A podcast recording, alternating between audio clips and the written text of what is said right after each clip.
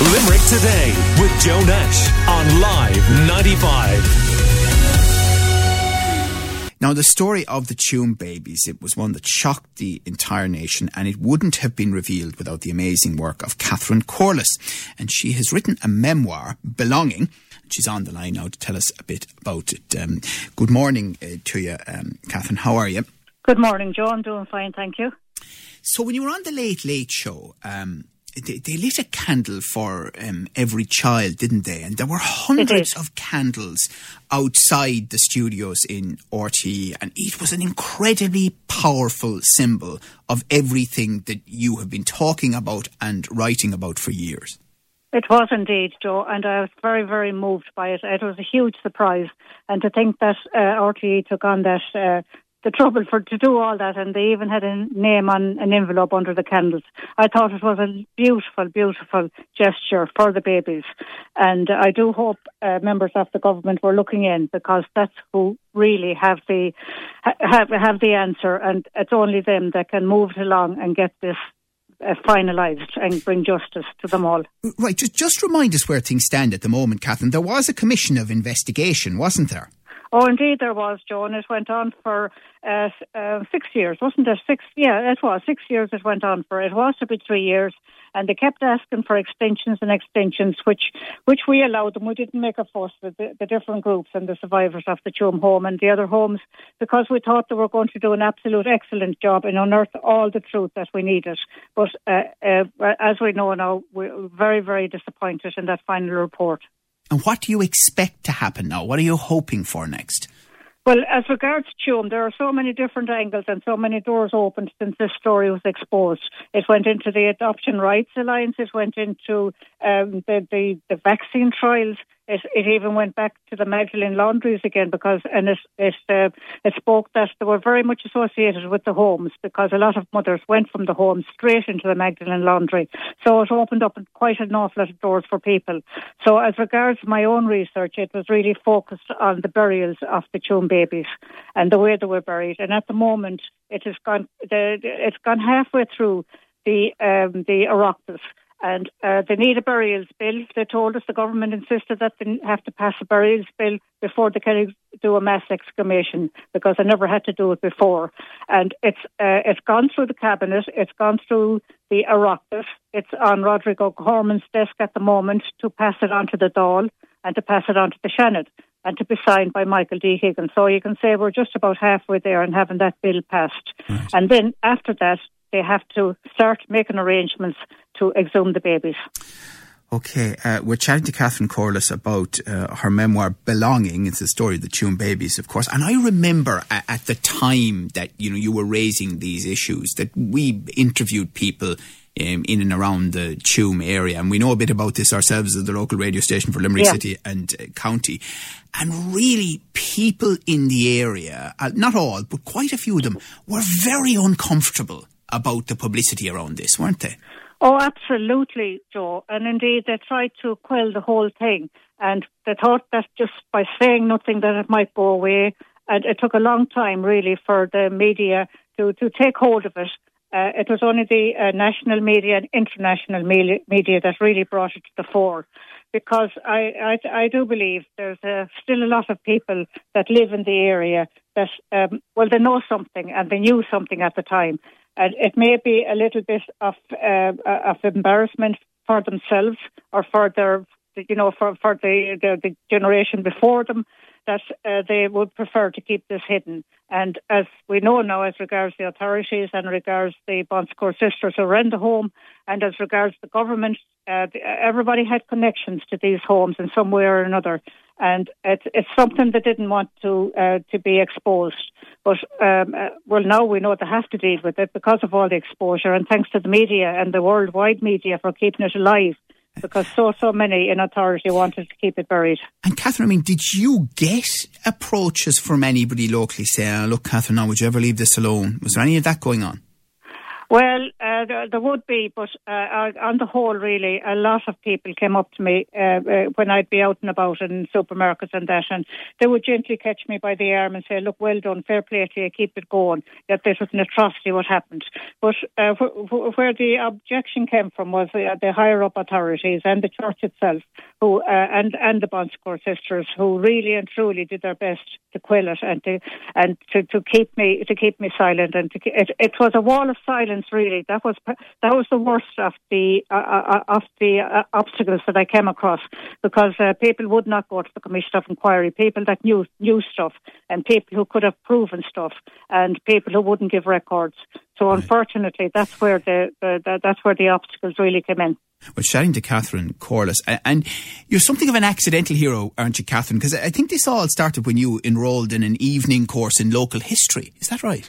That's all I started out as to do a history course. Uh, to find out how to research because I had been doing a bit of family research in that because of uh, my mysterious mother, who I had to do a bit of research on. And uh, um, I found her background then.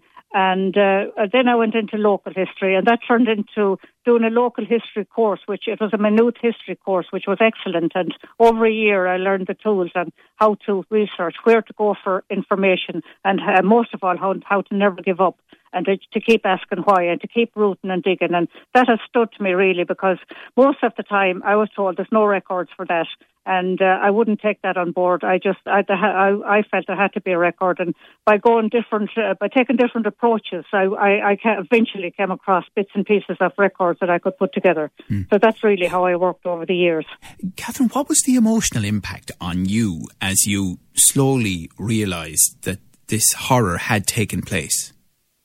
Well, the biggest shock I got, and, I, and when I got over that, it, was no stopping me. Then I said, I, I said, this isn't about me. I kind of left myself out of the picture when I re, when I got the death certs of 796 babies, children who died in the home itself, and that there was no burial records. And when I realised then that the bulk of them had to be on the grounds and had to be in that sewage facility, I, I, I mean, I, I, there was no, I, I wasn't in the picture anymore. It was just pure utter determination uh, for, to get to the truth, to get people to realise the truth, and that that kept me going. That fueled me really. I, I, I couldn't I, I, I couldn't waste the energy of feeling you know of, of, of going into feeling bad about this.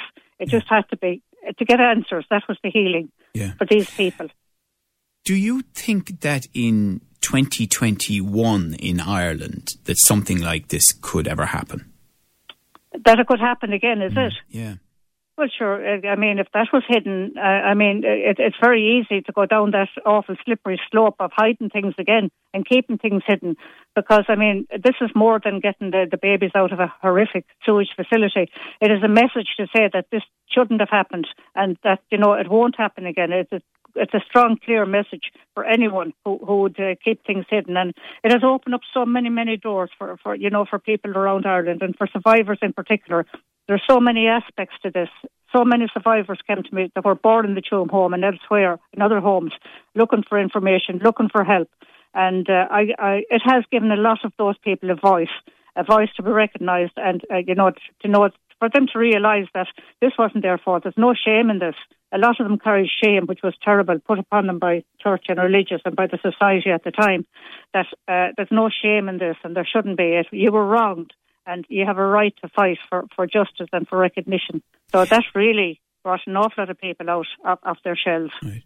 And Catherine, I mean, what is the picture in your mind's eye um, if and when, and I know you're um, confident that eventually it will happen, we get to the exhumation of these hundreds of babies?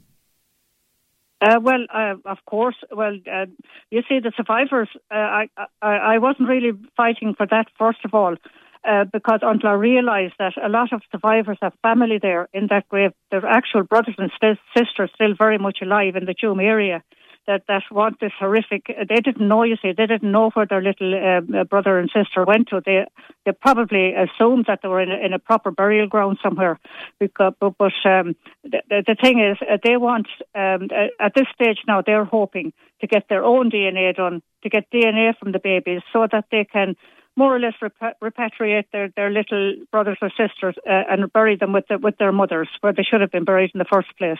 And uh, th- there's all that in it, and uh, hopefully that that will happen as well before they're taken uh, up and reinterred. Because I mean, the, the the government promised way back, well, must be two years ago now, that they would take DNA samples from any survivors who wish to retrieve their their little brother or sister, and to and to set up a, a, a DNA data bank which is quite very simply simple to do. And uh, I think uh, they will be doing that as well. Hopefully, uh, uh come come early in the new year. Yeah, uh, you know, the, hopefully, hopefully. Well, yeah, I'm just imagining I mean, the power of the images we mentioned outside the Late Late Show studios of the candles, and, and to think yes. that you know yes. what's likely to be the case, and, and how sensitive it'll have to be uh, to um, yeah. to exhume these bodies. You know, of just... course it is, but it has been done in other countries, uh, Joe, no bother at all. I mean, war-torn countries out in Serbia, they exhumed so so many uh, bodies and repatriated them, you know, with with their own families and.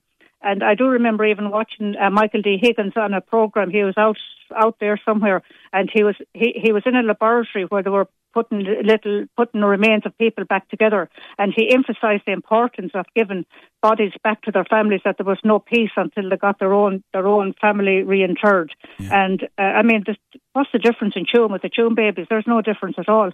Yeah, so, and, uh, and, indeed, yeah. we know that it was done appropriately and sensitively very recently in the case of the Kerry baby, don't we? That's right. That's right. And I mean, that little baby was newborn or a few days old, and yet they were able to, after 36 years or so, to get to get the DNA they needed because uh, the government brought out that uh, uh, report first to us. That, that was another thing to, to put us off to say that it wasn't possible to get DNA from, from babies at this stage. But of course it is. We can see now that it is because they can get it from, from people thousands of years ago. I mean, it's just another example of how the government, there's no will. They just want this to go away. But uh, mm. it's, it's not going to go away, Joe. Absolutely not. Absolutely. And it just shows that sometimes a lone, persistent voice can make an enormous difference. And well, absolutely. I, I, would like to get that message out there. Just, just you know, mean, just it, it will gather momentum, and if you just keep talking, it will, it, it will get out there, and it will prompt people to, to do the right thing.